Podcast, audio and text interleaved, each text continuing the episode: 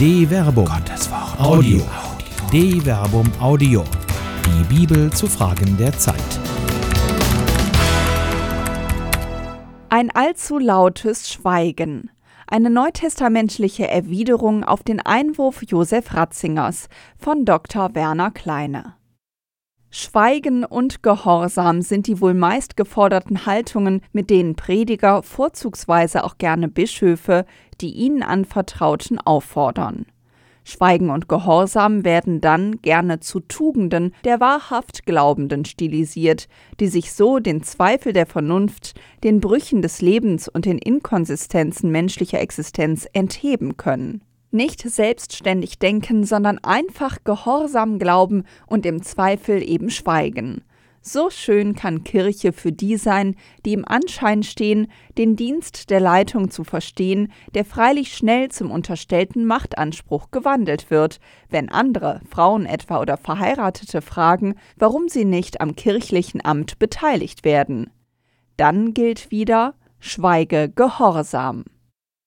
Manchmal erbarmt sich einer der machtvoll Dienenden und greift zum Worte Gottes, um seine Schweigegebote und Gehorsamsforderungen mit der Stimme des Höchsten zu untermauern. Das gelingt tatsächlich, wenn man das Wort Gottes als Sammlung von Wörtern begreift, die man nach Belieben aus dem Kontext greift, neu ordnet und so den gewünschten Beweis erhält. Es steht ja schließlich geschrieben beachtet man freilich, dass das Wort Gottes als solches Fleisch wurde, vergleiche Johannes Kapitel 1 Vers 14, und der göttliche Logos nicht als vielstimmige Kakophonie wortreicher Mitteilungen in Form von Einzeläußerungen daherkommt, sondern in dezidierter Einstimmigkeit der Einzahl des Wortes, dann wird man nicht umhin kommen und das Wort Gottes so zu nehmen, wie es tatsächlich geschrieben steht. Und da spielt der Kontext, in dem es geschrieben steht, eben immer eine wichtige Rolle. Das Wort Gottes ist ein Kanon, der auch dann noch im Ganzen gilt, wenn man einzelne Passagen betrachtet, immer in dem Wissen, dass auch einzelne Abschnitte immer Teil eines Textganzen sind. Deshalb ist in der Beschäftigung mit dem Wort Gottes immer Vorsicht geboten. Der Allmächtige bindet sich schließlich nicht nur an die von ihm geschaffenen Naturgesetze. Er folgt offenkundig auch den von ihm gemachten syntaktischen, semantischen und grammatikalischen Regeln der menschlichen Sprache. Das ist für all jene gut, die sich mit dem Wort Gottes beschäftigen, können sie doch so die Zäsuren im Text, seine Anschlüsse, seine Konsistenzen und Inkonsistenzen, die auf neue Gedankengänge und Abschnitte hindeuten, erkennen ein Vorgehen, das die wissenschaftliche Exegese, die ja immerhin den Anspruch hat, sich nicht in subjektiver Beliebigkeit zu verlieren, in den Disziplinen der Literarkritik und der Redaktionskritik verfolgt. Welche Textteile gehören zusammen und müssen auch zusammen gelesen werden? Wo finden sich neue Abschnitte? Wo hört ein Text auf und wo fängt ein neuer Gedanke an? So wird verhindert, dass einzelne Wörter aus dem Zusammenhang gerissen, einfach mit einer neuen Bedeutung versehen und dann mit dem niederschmetternden Hinweis, es handle sich ja um ein in der Bibel vorfindbares göttliches Wort, eingesetzt werden, die argumentativen Gegnerinnen und Gegner mundtot zu schlagen, auf das wiederherrsche, was den Diener der Macht ein Wohlgefallen ist. Schweigen und Gehorsam.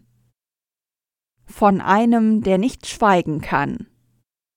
Der Rücktritt als Papst am Abend des 28. Februar 2013 wird von nicht wenigen in der Rückschau als Akt von historischer Größe beschrieben. Seitdem ist er eben kein Papst mehr, sondern der frühere Bischof von Rom.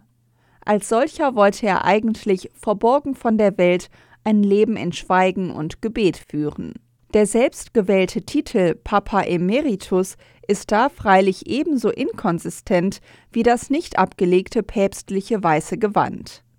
Auch wenn der Fischerring Benedikts XVI. unbrauchbar gemacht wurde und damit seine Siegel und Amtsgewalt, es statt der von ihm in seiner papalen Zeit bewusst getragenen roten nun braune Schuhe trägt und auf den weißen Schulterkragen die Mozzetta verzichtet, für Unkundige suggeriert alleine die weiße Soutane in der öffentlichen Wahrnehmung, dass da jemand einen neuen Titel erfunden hat. Altpapst statt Altbischof. Tatsächlich schürt das bei all jenen Hoffnung, die sich mit dem Reformwillen Papst Franziskus, der faktisch ja auch eher behutsam und nicht wirklich revolutionär ist, wie die ersten sieben Jahre seines Pontifikats zeigen, schwer tun. Fast könnte man meinen, der römische Altbischof Josef Ratzinger firmiere für die Traditionalisten als so etwas wie unser Mann in Rom, den man nur reaktivieren bräuchte, um die Kirche wieder auf den wahren, also den eigenen Kurs zu bringen. Es verwundert daher nicht, dass traditionalistische Sender wie Gloria TV mit freudiger Erregung feststellen, im März 2013 wurde nach dem Rücktritt von Benedikt XVI. darauf verzichtet, den Ring zu zerstören. Stattdessen wurde die Ringplatte durch zwei tiefe Einschnitte so entwertet, dass der Ring nicht mehr als Siegel verwendet werden kann, wie der damalige Vatikansprecher Federico Lombardi erklärte.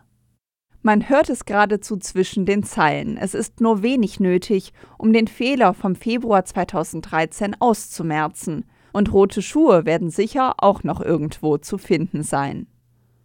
Tatsächlich tut sich Altbischof Ratzinger schwer mit dem eigenen Schweigegelübde. Immer wieder sucht er die Öffentlichkeit, nimmt Stellung zu aktuellen kirchenpolitischen Fragen, was angesichts der Selbstinszenierung in der weißen Papstzutane dann doch immer wieder wie die Inanspruchnahme der Ausübung des authentischen Lehramts, das nach römisch-katholischer dem Bischof von Rom zukommt, wirkt. Und korrigiert bisweilen sogar seine eigenen Äußerungen aus Zeiten, in denen Professor Josef Ratzinger als Konzilsberater wirkte und ein frischer Wind in der Kirche wehte. Es sind diese Korrekturen eines Mannes, der nicht schweigen kann, die symbolisch für manche Inkonsistenzen in seinem Leben stehen. Wiederholungstäter Nun hat Josef Ratzinger zum wiederholten Mal sein Schweigen gebrochen. Kardinal Robert Sarah veröffentlicht ein Buch, von dem mittlerweile nicht mehr klar ist, ob der frühere Papst Benedikt XVI. nun als Co-Autor fungiert oder nicht, in dem ein Beitrag des früheren Bischofs von Rom über das katholische Priestertum veröffentlicht wird Allein die Ankündigung, dass er darin den Zölibat verteidigen solle, löste angesichts des erwarteten apostolischen Schreibens, mit dem Papst Franziskus die Beratungen der Amazonien-Synode vom Oktober 2019 zusammenfassen und in rechtliche Maßnahmen umsetzen wird, eine Flut von Kommentaren aus Schließlich rang sich die Amazonien-Synode zu der Mini-Forderung durch, man möge doch bitte verheiratete Diakone zu Priestern weihen, um dem Priestermangel in Lateinamerika entgegenzuwirken. Das alleine genügt offenkundig schon, um manch einem die Angst vor den Pforten der Unterwelt in die Glieder zu treiben, der im Kardinalrot doch eigentlich die Unerschrockenheit des Glaubens am Leibe trägt, dass sich im Petrusamt die Verheißung Jesu Christi verwirklicht. Du bist Petrus, und auf diesen Felsen werde ich meine Kirche bauen, und die Pforten der Unterwelt werden sie nicht überwältigen.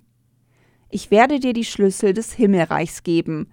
Was du auf Erden binden wirst, das wird im Himmel gebunden sein, und was du auf Erden lösen wirst, das wird im Himmel gelöst sein.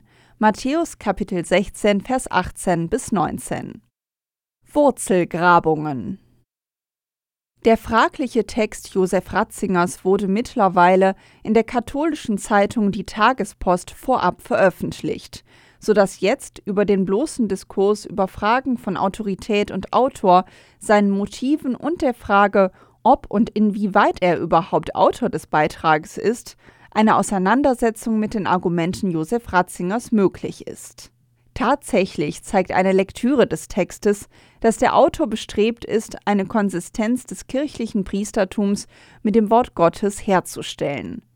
Das freilich ist schwierig, wie der Autor selbst feststellt, finden sich im Neuen Testament zwar, wenigstens dem Begriff nach, die Ämter des Bischof, Episkopos und des Diakons, Diakonos. Das Amt des Priesters, zumindest verstanden als besonderes Priesteramt, findet sich im Neuen Testament nicht. Das muss für Josef Ratzinger eine Schwierigkeit bedeuten, weil das Priesteramt kirchgeschichtlich im zweiten Jahrhundert als Teilhabe am bischöflichen Amt im Sinne eines Mitarbeiters eines Bischofs eingeführt, aber eben nicht unmittelbar vom Herrn eingesetzt wurde. Zu Recht stellt er deshalb fest, dass mit Episkopos ein aus dem weltlich-hellenistischen Bereich stammender Begriff des profanen Verwaltungswesens in die kirchliche Struktur Eingang findet. Eine besondere klerikale Heraushebung ist damit gerade nicht verbunden. Ähnliches gilt auch für den aus dem jüdischen Synagogalwesen stammenden Terminus Presbyter, griechisch Presbyteros, auf den er nicht nur den Begriff Priester zurückführt, was etymologisch sicher zu hinterfragen ist, sondern auch das dreifache Amt Bischof, Priester, Diakon. In der Kirche aus Juden und Heiden hat sich daraus die dreifache Amtsgestalt von Episkopen, Presbytern und Diakonen entwickelt, die am Ende des ersten Jahrhunderts bei Ignatius von Antiochien deutlich entwickelt vorliegt und sprachlich und inhaltlich bis heute die Amtsstruktur der Kirche Jesu Christi gültig ausdrückt. Das ist aus neutestamentlicher Sicht nicht die erste Inkonsistenz im Text, die nicht die einzige bleiben wird. Abgesehen von der Frage, ob sich das deutsche Wort Priester tatsächlich vom griechischen Presbyteros ableiten lässt, schließlich gibt es ja auch heidnische Priesterinnen und Priester, ist alleine schon die Behauptung, hier bilde sich die dreifache Amtsstruktur der späteren Kirche vor, deswegen schon schwierig, weil sich mit den Termini Episkopos und Presbyteros zwei zur neutestamentlichen Zeit konkurrierende Theologien verbunden sind, die nicht ohne Konflikt waren. Auf der einen Seite die heidenchristlichen Gemeinden, in denen es eben Episkopoi gab. Sie verwendeten einen hellenistischen Begriff für die Bezeichnung ihrer Leitungspersönlichkeiten. Daneben gab es judenchristliche Gemeinden, die das aus der jüdischen Herkunft vertraute Institut der Ältesten, die Presbyteroi, kannten, das der Sache nach der Funktion der Episkopoi ähnlich war. Eine Stufung, wie sie im dreistufigen Ordo angelegt ist, gab es also nicht einmal im Ansatz. In späterer Zeit, in der das Judenchristentum nach der Zerstörung Jerusalems im Jahr 70 nach der Zeitrechnung und der endgültigen Trennung von Christentum und Judentum etwa um die erste Jahrhundertwende de facto nicht mehr existent war, mag man den judenchristlichen Begriff subordiniert und zur Bezeichnung der unter den Bischöfen stehenden Priestern verwendet haben, wie es bei Ignatius von Antiochien geschehen ist. Darin würde sich dann aber eher ein leichter antijudaistischer Reflex widerspiegeln. In dem Fall aber ist das Entstehen des dreistufigen Ordo ein Werk der Väterzeit und nicht so einfach aus der neutestamentlichen Nomenklatur abzuleiten. Das Gegenteil ist sogar der Fall, wird das Priesteramt doch mit dem Terminus Hieros bezeichnet. Der hohe Priester ist dementsprechend ein Archireis, ein Begriff, der wie weiter unten ausgeführt wird, im neuen Bund für die Glaubenden verwendet wird. Aus der historischen Erkenntnis, dass so etwas wie das Priesteramt aus einem dynamischen Prozess heraus entsteht, könnte nun natürlich das Bestreben entstehen, die damals waltende Kreativität in der Beantwortung zeitgenössischer Herausforderungen auch auf Problemstellungen anzuwenden, die sich heute stellen, und ebenso nach neuen und kreativen Lösungen zu suchen. Wäre es nicht genau das, was Teil der jesuanischen Verheißung an Petrus ist, Probleme zu lösen und sich daran zu binden?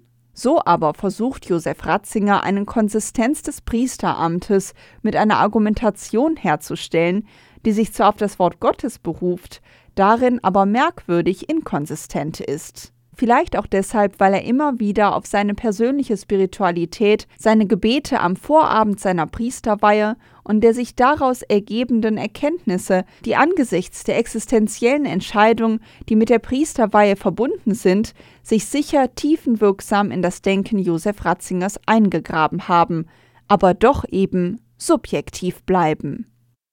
Es sind vor allem drei Aspekte, denen der Exeget, vor allem jener einer neutestamentlichen Provenienz, nachgehen sollte. Darf er, der sich doch immer wieder in auch wissenschaftlicher Verantwortung mit dem Wort des Höchsten zu beschäftigen hat, doch getreu eines Wortes, das Petrus und Johannes im Angesicht des Hohen Rates, der sie zum Schweigen bringen möchte, gerade nicht schweigen. Ob es vor Gott recht ist, mehr auf euch zu hören als auf Gott, das entscheidet selbst. Wir können unmöglich schweigen über das, was wir gesehen und gehört haben. Apostelgeschichte Kapitel 4 Vers 19 bis 20. Der Kult und die Kultkritik. Josef Ratzinger erkennt in seinem Text zu Recht den laikalen Charakter der Jesusbewegung. Die kommt aber nicht nur, wie er schreibt, der frühen Jesusbewegung zu, sondern der jesuanischen Lehre überhaupt. Die Jesusbewegung ist eine Laienbewegung, in deren Zentrum die Kritik am Kult steht.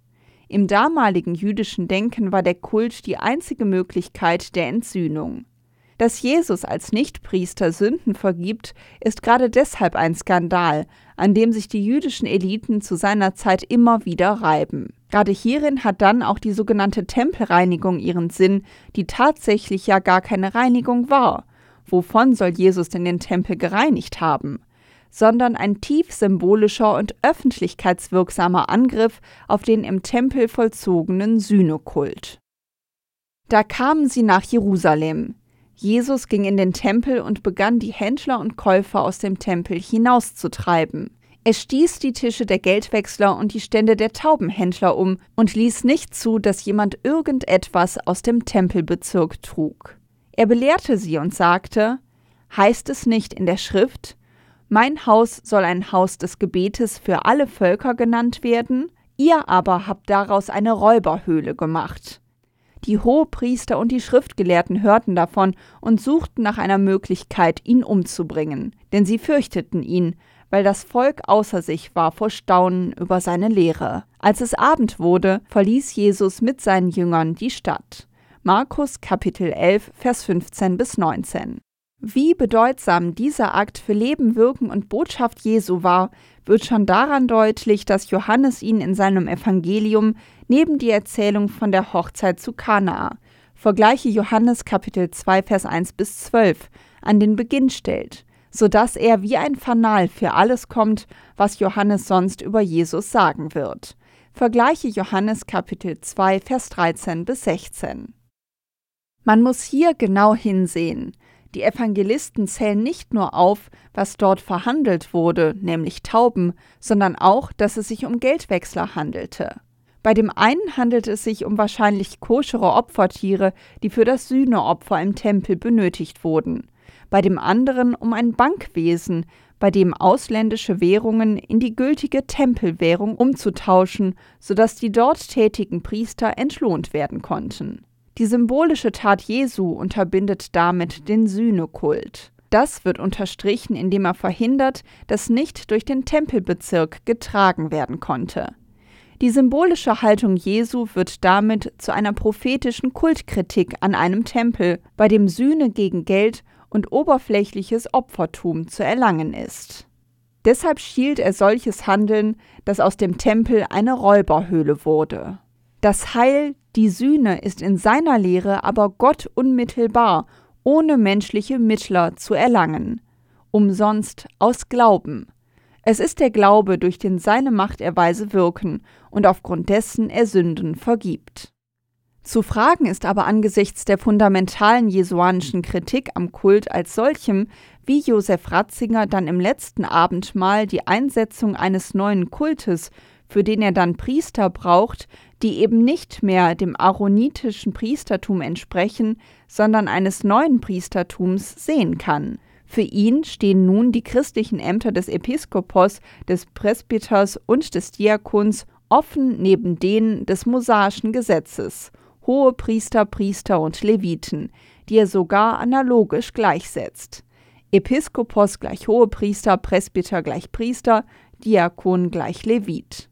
Es mag zutreffen, dass diese Analogie in der Väterzeit, in der das Christentum seine theologische Legitimation als Volk Gottes und die Kontinuität mit dem Volk Israel herstellen musste, gezogen wurde. Sie kann sich aber nicht nur nicht ohne weiteres auf das Neue Testament berufen, auch ist die jesuanische Kultkritik so fundamental, dass die Einsetzung eines neuen Kultes, der das Heil zwischen Gott und Menschen vermitteln soll, gerade gegen die jesuanische Verkündigung der unmittelbaren Begegnung zwischen Gott und Menschen ohne Ansehen und Vorleistung der Person. Der Glaube der Menschen ist es, aus dem das Heil wirkt. Gerade deshalb behält der Tempel seine Bedeutung, aber eben nicht mehr der Tempel in Jerusalem, sondern die Glaubenden, die erkennen, dass sie Tempel des Heiligen Geistes sind. Wisst ihr nicht, dass ihr Gottes Tempel seid und der Geist Gottes in euch wohnt? Wer den Tempel Gottes zerstört, den wird Gott zerstören. Denn Gottes Tempel ist heilig und der seid ihr. 1 Korinther Kapitel 3 Vers 16 bis 17. Nicht nur hier bleibt rätselhaft, wie man feststellen kann, dass diese neue Gründung des Kults und damit des Priestertums bei Paulus schon vollständig durchgeführt ist. Das Gegenteil ist der Fall, und das nicht nur bei Paulus. Priester auf ewig. Das führt zu einer zweiten Inkonsistenz. Allein schon die Ineinsetzung des Episkopos mit dem Hohepriester scheitert am Neuen Testament. Es ist gerade das in seiner Sprache dezidiert kultisch geprägte Schreiben an die Hebräer, das die Ausführungen des Altbischofs von Rom konterkariert. Denn das Gesetz, das nur einen Schatten der künftigen Güter, nicht aber die Gestalt der Dinge selbst enthält, kann durch die immer gleichen jährlich dargebrachten Opfer niemals diejenigen, die zu Gott hintreten, für immer zur Vollendung führen. Dann hätte man nicht aufgehört, Opfer darzubringen, wenn die Opfernden kein Sündenbewusstsein mehr gehabt hätten, da sie ja ein für allemal gereinigt worden wären. Aber durch diese Opfer wird alljährlich nur an die Sünden erinnert, denn das Blut von Stieren und Böcken kann unmöglich Sünden wegnehmen. Darum spricht er bei seinem Eintritt in die Welt Schlacht und Speiseopfer hast du nicht gefordert, doch einen Leib hast du mir bereitet. An Brand- und Sündopfern hast du kein Gefallen. Da sage ich, siehe, ich komme, so steht es über mich in der Schriftrolle, um deinen Willen, Gott, zu tun. Zunächst sagt er, Schlacht- und Speiseopfer, Brand- und Sündopfer forderst du nicht. Du hast daran keinen Gefallen, obgleich sie doch nach dem Gesetz dargebracht werden. Dann aber hat er gesagt, siehe, ich komme, um deinen Willen zu tun. Er hebt das erste auf, um das zweite in Kraft zu setzen. Aufgrund dieses Willens sind wir durch die Hingabe des Leibes Jesu Christi geheiligt, ein für allemal. Und jeder Priester steht Tag für Tag da, versieht seinen Dienst und bringt viele Male die gleichen Opfer dar, die doch niemals Sünden wegnehmen können. Dieser aber hat nur ein einziges Opfer für die Sünden dargebracht und sich dann für immer zu Rechten Gottes gesetzt. Seitdem wartet er, bis seine Feinde ihm als Schemel unter die Füße gelegt werden. Denn durch ein einziges Opfer hat er die, die geheiligt werden, für immer zur Vollendung geführt. Hebräer Kapitel 10, Vers 1 bis 14. Das Neue am Bund liegt für den Autor des Hebräerschreibens gerade darin, dass das Opfer in Kreuzestod und Auferstehung Jesu Christi ein für allemal vollzogen ist. Das Opfer des mosaischen Bundes muss hingegen jährlich wiederholt werden. Das ist Aufgabe der Priester, die dann Tag für Tag immer wieder die gleichen Opfer vollziehen müssen. Jesus selbst hingegen erscheint als der wahre und einzige Hohepriester, der ein einziges Mal das Opfer dargebracht hat, das allein für immer alle Sünden wegnimmt. Da gibt es nichts zu wiederholen. Der Kult ist am Kreuz vollzogen worden, unwiederholbar. Er ist durch den einzigen Priester vollzogen worden, den es geben kann, Jesus Christus. Er ist der wahre und einzige Priester nach der Ordnung Melchisedeks der einmalig den unwiederholbaren Kultus vollzieht. Vergleiche hierzu Hebräer Kapitel 7 Vers 17. Danach kann es keinen weiteren Kult mehr geben, das gesonderte Priester bräuchte, wohl aber eine Liturgia, eine Liturgie, wörtlich ein öffentlicher Dienst, in dem das Heilshandeln Gottes in Kreuzestod und Auferstehung Jesu Christi vergegenwärtigt wird. Wie wenig das Neue Testament hier aber ein dezidiertes Priesteramt vorsah, wird nicht nur im ersten Petrusbrief deutlich, in dem die Versammlung als Ganzes als königliche Priesterschaft, Basileion Hieratoima, bezeichnet wird. Ihr aber seid ein auserwähltes Geschlecht, eine königliche Priesterschaft, ein heiliger Stamm, ein Volk, das sein besonderes Eigentum wurde, damit ihr die großen Taten dessen verkündet, der euch aus der Finsternis in sein wunderbares Licht gerufen hat. 1 Petrus Kapitel 2 Vers 9. Und schon wenige Verse zuvor heißt es, Lasst euch als lebendige Steine zu einem geistigen Haus aufbauen, zu einer heiligen Priesterschaft, um durch Jesus Christus geistige Opfer darzubringen, die Gott gefallen. 1 Petrus Kapitel 2 Vers 5 Das ist aber nicht der einzige neutestamentliche Text, der nicht nur kein besonderes kultisches Priestertum kennt, sondern die Gottunmittelbarkeit der Glaubenden, die als Priester des neuen Bundes in ihrem Leben als solchem einen Gottesdienst verrichten, weshalb Paulus die Thessalonicher auffordern kann, betet ohne Unterlass. 1 Thessalonicher Kapitel 5 Vers 17. Damit ist sicher nicht ein immerwährender Kult gemeint, sondern eine Haltung, in der alles Tun, Handeln und Reden eines Menschen von der Haltung der Anwesenheit Gottes geprägt ist. Spiritualität ist eben nichts, was man mal macht, nichts Hinzukommendes, sondern eine Lebenshaltung. In dieser Haltung klingt es deshalb in der Offenbarung des Sehers Johannes geschilderten himmlischen Liturgie. Dort singen die 24 Ältesten am Thron Gottes das Lammlob preisend über alle, die den Glauben bezeugen. Würdig bist du, das Buch zu nehmen und seine Siegel zu öffnen. Denn du wurdest geschlachtet und hast mit deinem Blut Menschen für Gott erworben, aus allen Stämmen und Sprachen, aus allen Nationen und Völkern, und du hast sie für unseren Gott zu einem Königreich und zu Priestern. Hiereis gemacht und sie werden auf der Erde herrschen. Offenbarung Kapitel 9, Vers 10. Auch angesichts der endgültigen Entscheidung vor der Vollendung der Welt heißt es, selig und heilig, wer an der ersten Auferstehung teilhat. Über solche hat der zweite Tod keine Gewalt. Sie werden Priester, Hiereis, Gottes und Christi sein und tausend Jahre mit ihm herrschen. Offenbarung Kapitel 20, Vers 6. Beide Texte, vor allem die Offenbarung des Johannes, entstammen dem Ende des ersten Jahrhunderts. Nirgendwo ist die Rede von einem besonderen Kult, dem nun Priester eines neuen Typs vorstehen müssten. Im Gegenteil, das neue Volk Gottes als solches ist eine heilige und königliche Priesterschaft, das Christus dient. Gerade hierin ist liturgisch auch der Dank an Gott, dass wir vor ihm stehen dürfen, um ihm zu dienen, begründet. Josef Ratzinger stellt hier fest, dieser Satz bedeutet nicht, wie einige Liturgiker uns einreden versuchten, eine Festlegung, dass auch während des Hochgebets Priester und Gläubige zu stehen und nicht zu knien hätten.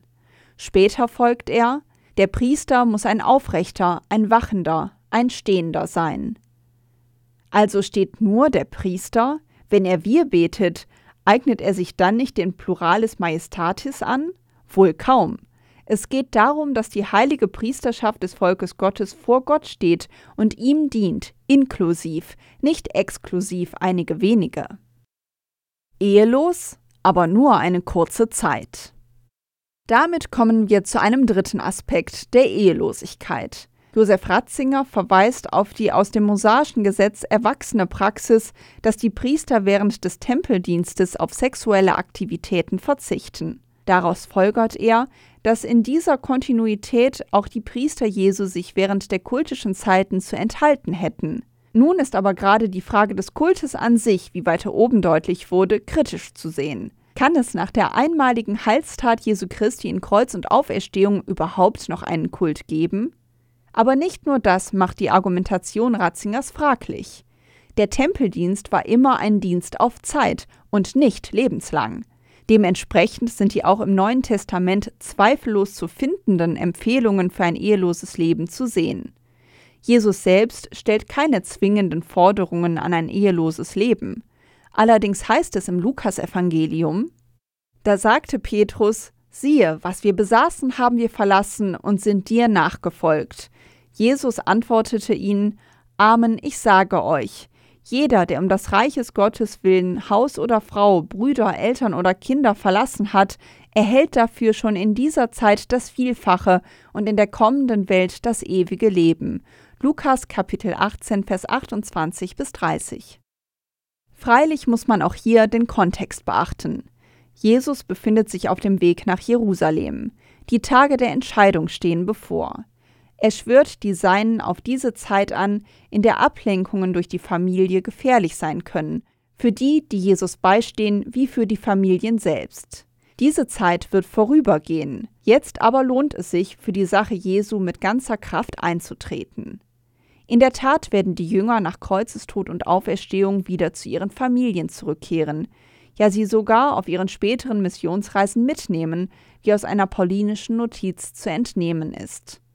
Haben wir nicht das Recht, eine Schwester im Glauben als Frau mitzunehmen, wie die übrigen Apostel und die Brüder des Herrn und wie Kephas? 1 Korinther Kapitel 9 Vers 5. Auch Paulus stellt also die Ehe nicht in Frage, und hier dürfte nicht von Josef sehen, wie Josef Ratzinger meint, die Rede sein. Schließlich weiß Paulus um die triebhaften Bedürfnisse des Menschen, die gerade in seinen eigenen Überlegungen zur Ehelosigkeit eine zentrale Rolle spielen. Nun zu dem aber, was ihr geschrieben habt. Es ist gut für den Mann, keine Frau zu berühren. Wegen der Gefahr der Unzucht soll aber jeder seine Frau haben und jede soll ihren Mann haben. Der Mann soll seine Pflicht gegenüber der Frau erfüllen und ebenso die Frau gegenüber dem Mann. Die Frau verfügt nicht über ihren Leib, sondern der Mann. Ebenso verfügt aber auch der Mann nicht über seinen Leib, sondern die Frau. Entzieht euch einander nicht, außer im gegenseitigen Einverständnis und nur eine Zeit lang, um für das Gebet frei zu sein. Dann kommt wieder zusammen, damit euch der Satan nicht in Versuchung führt, weil ihr euch nicht enthalten könnt. 1 Korinther Kapitel 7 Vers 1 bis 5. Die Gedanken des Paulus zeugen von großer Lebenserfahrung, weshalb er hinzufügt Das sage ich als Zugeständnis, nicht als Gebot. Ich wünschte, alle Menschen wären unverheiratet wie ich. Doch jeder hat seine eigene Gnadengabe von Gott, der eine so, der andere so. 1 Korinther Kapitel 7 Vers 6 bis 7. Die von ihm präferierte Ehelosigkeit ist eben eine ganz persönliche Entscheidung, die nicht gebunden ist an die Übernahme eines Amtes. Er entscheidet sich so, die Apostel haben sich eben anders entschieden. Aus seiner Sicht sind sie aber alle Apostel. Für Paulus ist deshalb klar, dass Enthaltsamkeit immer nur eine kurze Zeit geht. Das gilt selbst im Angesicht der nah erwarteten Wiederkunft Christi. Was aber die Unverheirateten betrifft, so habe ich kein Gebot vom Herrn. Ich gebe euch nur einen Rat als einer, den der Herr durch sein Erbarmen vertrauenswürdig gemacht hat.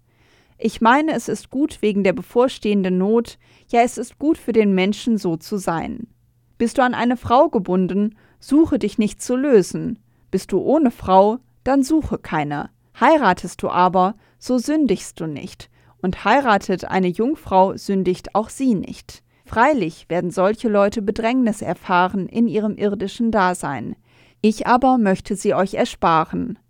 Denn ich sage euch, Brüder, die Zeit ist kurz.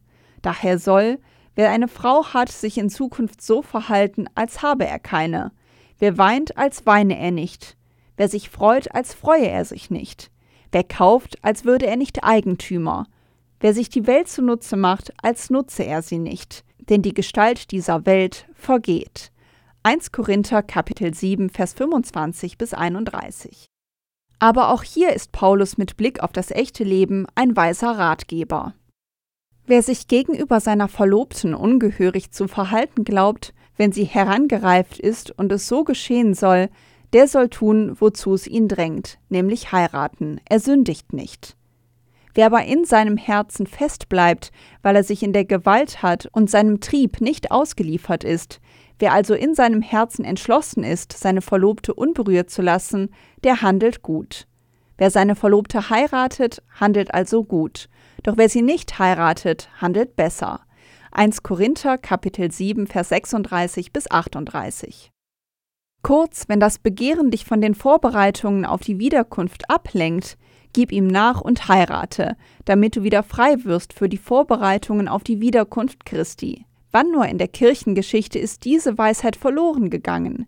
Wie viele Priester, die in jungen euphorischen Jahren den Zölibat gelobten, ringen nun mit sich und werden von Christus so weggeführt? Die Christenheit war da schon mal weiser. Nicht der Zölibat macht heilig. Manche erfahren sogar Unheiligkeit durch ihn, weil er nicht frei macht, sondern zur Last wird. Gerät Christus da nicht aus dem Blick? Paulus war da wesentlich weiter. Quo vadis, Ecclesia? Die Kirche hat immer wieder neue, dynamische und kreative Antworten auf die Herausforderungen der jeweiligen Zeiten gefunden. So kam es auch zum Priesteramt. Es mag sich nicht im Neuen Testament finden, ja vielleicht sogar nicht so einfach aus dem Neuen Testament heraus begründen lassen, trotzdem verdankt es sich dem Wirken des Heiligen Geistes, dass die Episkopoi zur rechten Zeit auf den richtigen Weg wies, damit die Menschen zum fleischgewordenen Wort Gottes geführt werden und die Kirche so wachsen konnte. Der Geist Gottes hat nichts an seiner schöpferischen Macht eingebüßt. Sollten die Episkopoi der Gegenwart nicht auf ihn vertrauen und neue schöpferische und dynamische Antworten finden? Das ist die Verheißung des Neuen Testaments, jenem Wort Gottes, das gilt. Darum geht und macht alle Völker zu meinen Jüngern, tauft sie auf den Namen des Vaters und des Sohnes und des Heiligen Geistes und lehrt sie alles zu befolgen, was ich euch geboten habe. Und siehe, ich bin mit euch alle Tage bis zum Ende der Welt. Matthäus Kapitel 28, Vers 19 bis 20. Ob Josef Ratzinger den hier diskutierten Text wirklich selbst geschrieben hat, ist nicht zu sagen. In seinem Duktus kommt das Wort Gottes hier aber nicht zu sich selbst, sondern wird einer vorgängigen These, wenn nicht gar einem Vorurteil dienstbar gemacht. Mit dieser Inkonsistenz macht sich aber nicht nur der Text angreifbar. Er steht auch dem Wirken Gottes entgegen, dessen Sohn der einzige und wahre Hohepriester ist. Der Kult ist längst vollzogen, Jetzt braucht es Liturgen, Menschen, die im öffentlichen Dienst das Wort Gottes in Wort und Tat, verbal und nonverbal verkünden und es im Gottesdienst jenes Leibes Christi feiern, in dem es verschiedene Rollen, Aufgaben und Ämter gibt, jede und jeder an seiner Stelle. Vergleiche 1 Korinther Kapitel 12 Vers 12 bis 30. Wahrlich, die Herausforderungen heute sind wieder groß. Die Aufgabe ist gestellt, sie zu lösen. Quo vadis Ecclesia? Wohin gehst du, Kirche? Möge der Nachfolger Petri die richtigen Worte auf die Fragen finden. Die heilige und königliche Priesterschaft Jesu Christi harrt schon. Eine Produktion der Medienwerkstatt des katholischen Bildungswerks Wuppertal Solingen-Remscheid. Autor Dr. Werner Kleine. Sprecherin Jana Turek.